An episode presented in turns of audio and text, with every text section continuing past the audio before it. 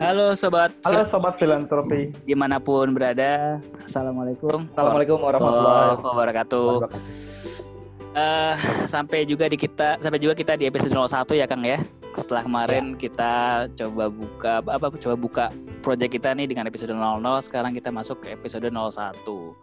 Nah, episode 01 kayaknya kita perlu coba letakkan dasarnya dulu nih ya kayaknya ya. Letakkan dasar batu pot- pertama. batu pertama gitu ya, pondasinya gitu kan. Pondasi. Kalau- Kalau kita kan nge-branding podcast kita dengan em, pojok filantropi, jadi em, arahnya ya seperti yang sesuai dengan namanya begitu kan. Kita nggak jauh-jauh dari mengenalkan eh, kita semuanya, teman-teman semuanya terkait tentang dunia filantropi sebagai kanal kanal edukasi dunia filantropi. Nah, sebelum beranjak lebih jauh, baiknya di episode 01 sepertinya perlu kita kenalkan dulu nih ya kepada sobat filantropi semuanya apa sih sebenarnya sektor filantropi itu gitu ya nah ini harapannya bisa menjadi episode yang menarik untuk sama-sama kita dengarkan bukan begitu Kang Manji Betul sekali. Betul sekali. Syakir. oke deh baik em, terkait tentang dunia filantropi. Nah ini ini aja ya. Kita ngobrol santai aja. Menurut pendapat kita pengetahuan kita aja. Menurut Kang Manji kira-kira apa sih yang Kang Manji pahami ya terkait tentang dunia filantropi? Kalau eh, dunia filantropi, kalau saya pribadi sih filantropi itu kayak em, ini tuh dunia yang emang eh, yang saya tahu sih ini tuh lebih kepada eh, hal yang dilakukan secara kedermawanan ya. Artinya makanya orang orang juga kan ngas, eh, bilang kalau yang memberikan eh, suatu kebaikan atau kedermawanan dibilangnya filantropis gitu. Organisasinya namanya filantropi, tapi orang yang memberikan em, bantuan atau uh, kebaikan itu itu disebutnya filantropis. Jadi ini salah satu cita-cita saya juga nih saya pengen jadi filantropis aja lah gitu. oh Cita-citanya jadi apa? Filantropis. Gitu. Itu sih uh, secara awal apa pun yang diberikan secara uh, uh, apa uh, berbagai banyak banyak isu entah di pendidikan, kesehatan, lingkungan, apa pun itu. Tapi kalau arahnya adalah untuk membantu orang lain atau membantu satu lingkungan yang lebih baik, ya bisa jadi itu dikatakan uh, sebagai sebuah uh, filantropi movement ya. Itu kalau Mas Akil Ya. pasti punya konsep yang berbeda ini. Maksud apa nih? Ini tambahan juga seber- se- eh, seperti yang episode 00 kemarin juga gitu kan, eh, yang udah sempat kita singgung juga bahwa sektor filantropi ini sering kali kita sebut dengan sektor ketiga ya Kang Manji ya. Di mana sektor Betul. ketiga ini kok kayaknya stereotypingnya kok kayak sektor sisa gitu ya. Padahal nggak Iya. begitu gitu kan. Ini juga sebenarnya menjadi Tiga lagi. Benar. benar-benar nyisa gitu menjadi penting. Eh, ya ada ada ada peran penting yang sebenarnya em, apa ya istilahnya ya harus diperankan nih oleh teman-teman atau atau oleh kita oleh kita semuanya yang eh, beraktivitas di sektor filantropi gitu. Em, Ya. sebagaimana yang tahu ya kalau saya coba mencoba untuk mengulik lebih lah jauh gitu kan kalau kata-kata Hmm. filantropi sendiri kan itu kan dari bahasa Yunani ya mau Ya. tahu saya Boleh. itu dari kata filos dan juga antropos. Apa itu filos antropos? Filos itu adalah cinta, antropos itu manusia. Jadi sebenarnya filantropi itu adalah eh, filasa eh, ininya ya, filos, filos- filosofinya adalah ya tadi ya, bagaimana eh, seorang manusia itu menjalankan aktivitas untuk apa? Untuk mencintai manusia lainnya. Manusia, pencin- Cocok kan cita-cita saya mau jadi filantropis untuk mencintai orang lain atau manusia lain. orang lain gitu. Bentuknya bent- bentuknya apa macam-macam. Bentuknya macam-macam. Bisa ya dengan tadi ya kedermawanan dia memberikan uang, memberikan barang ataupun eh, benda ya, eh, goods gitu ya atau hal-hal yang sifatnya inten- apa tangible begitu kepada seorang untuk membantu persoalan dia. Itu itu adalah ma- masuk ke, ke dalam aktivitas filantropi juga gitu ya. Em, dan juga banyak hal-hal lainnya juga yang sebenarnya eh, kalau misalkan tergantung kita sih mendefinisikan seperti apa. Mau ditarik lebih luas bisa mau ditarik lebih spesifik lagi juga bisa gitu. Tergantung bagaimana kita mencoba untuk me- mendefinisikannya. Gitu sih yang yang yang kupahami ya terkait dengan filantropi. Jadi sebenarnya apa ya kalau bicara tentang dunia filantropi itu adalah dunia yang dekat sebenarnya dengan kita. Misalkan gini kalau kita yang beragama muslim gitu ya eh, kita infak gitu ke masjid itu adalah bagian dari filantropi sebenarnya filantropi ya. kita menolong Jadi orang kalau, kan. Bener juga. Kita termasuk- gitu, Iya, masuk filantropi. ya? Iya. Aktivitas sih ya. eh, apa namanya? eh, apa namanya? aktivitas- kecil itu sebenarnya bisa dikategorikan sebagai aktivitas filantropi yang sebenarnya banyak dari kita nggak sadar nih Kang. Gitu. Tapi Ya. sebenarnya ini adalah eh, salah satu apa ya aktivitas filantropi yang sederhana yang semua orang bisa lakukan gitu. Hmm. even even ketika kita bermasyarakat gitu ya kita bantu masyarakat atau tetangga kita yang sedang kesulitan misalkan em, apa misalkan misalkan yang simple aja misalkan lagi butuh pinjaman uang kita kasih pinjaman itu bisa jadi bentuk filantropi gitu ya ketika emang Iya. niatannya eh, baik gitu sih pandangan Jadi gua. siapa pun bisa jadi filantropis dong Betul. kalau gitu. menurut gua begitu Oh, gimana namanya Wow. Ini enggak kan Iya iya iya iya ya, menarik. Konsepnya menarik banget. Saya juga baru tahu nih dari Mas Akil bahkan saya tahunya Pilos apa? filos Filos, antropos Propos, manusia memberikan cinta atau cinta manusia. Wah, dahsyat sekali nih. Eh, saya tidak terlalu ini sekali ya apa falsafah hidup saya ini seperti apa ini? ya ya ya ya ya. Tapi kalau yang di ini ya, kalau eh, yang yang pernah aku coba korek-korek ternyata filantropi itu bagian dari eh, sektor eh, third sektor ya atau sektor Hmm, ketiga. betul, betul. Jadi kan kalau di dunia itu kan ada tiga sektor uh, uh, di, di dunia tuh misalnya atau di Indonesia semuanya lah ya di seluruh neg- negara ini um, sektor private yang tadi uh, yang urusannya adalah gimana cara mencari profit sebanyak-banyaknya sebanyak- untuk keuntungan gitu ya. Tapi kalau public uh, sektor itu berarti uh, tentang uh, sektor-sektor pelayanan kayak rumah sakit, universitas itu sebenarnya masuknya public ya. Bang. publik Dan yang terakhir yang kita nih uh, third sektor di third sector ini ini kan berarti rumahnya adalah sektor ketiga atau third sector di bawahnya itu ada ada organisasi filantropi ada NGO ada volunteer ada volunteerism uh, uh, activities gitu. Hmm, itu aja tuh udah, udah banyak. Cuman kalau ngomongin tentang filantropi sendiri ya berarti ini adalah bagian dari rumahnya sektor ketiga. Itu sih.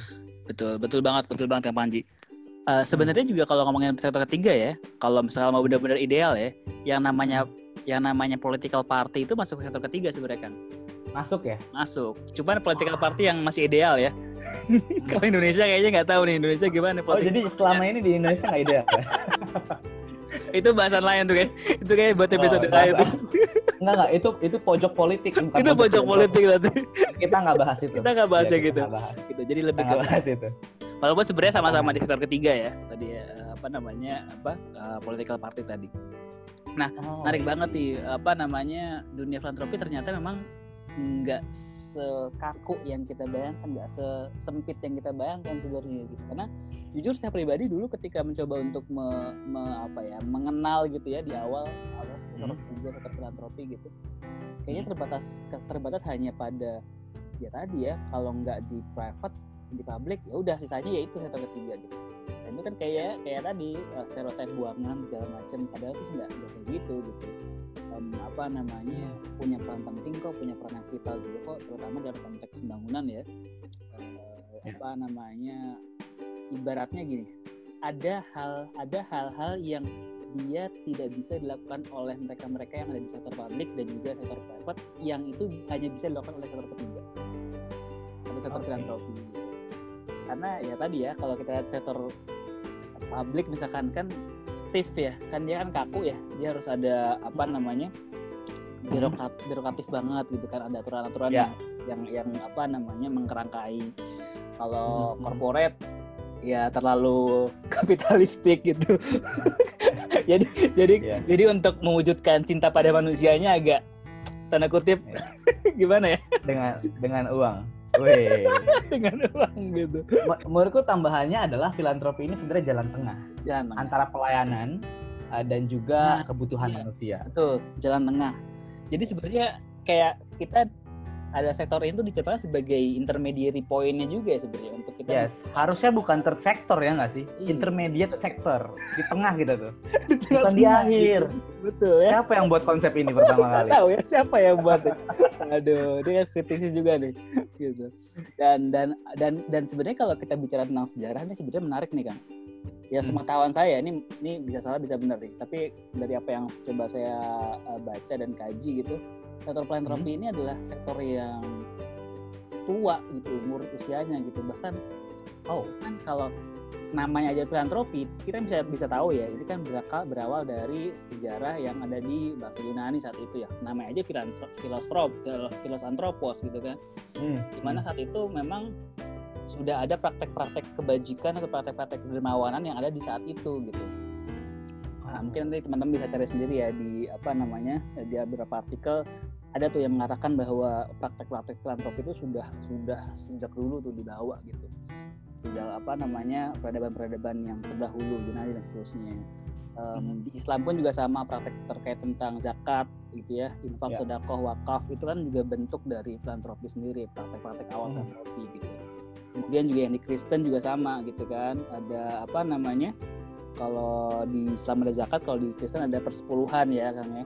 Persepuluhan Ya. yang sebenarnya sama peruntukannya gitu kan, dikumpulkan oleh pihak otoritas terkait kalau misalkan Islam oleh amil kalau misalkan Kristen oleh eh, apa nih apa namanya orang yang di gereja gitu kepastoran gitu ya untuk dikumpulkan untuk uang itu digunakan untuk ya, sosial gitu ya, sosial Ya, sosial jadi jadi apa namanya bisa menjadi kebermanfaatan yang bisa digunakan untuk apa namanya masyarakat yang lebih luas lagi.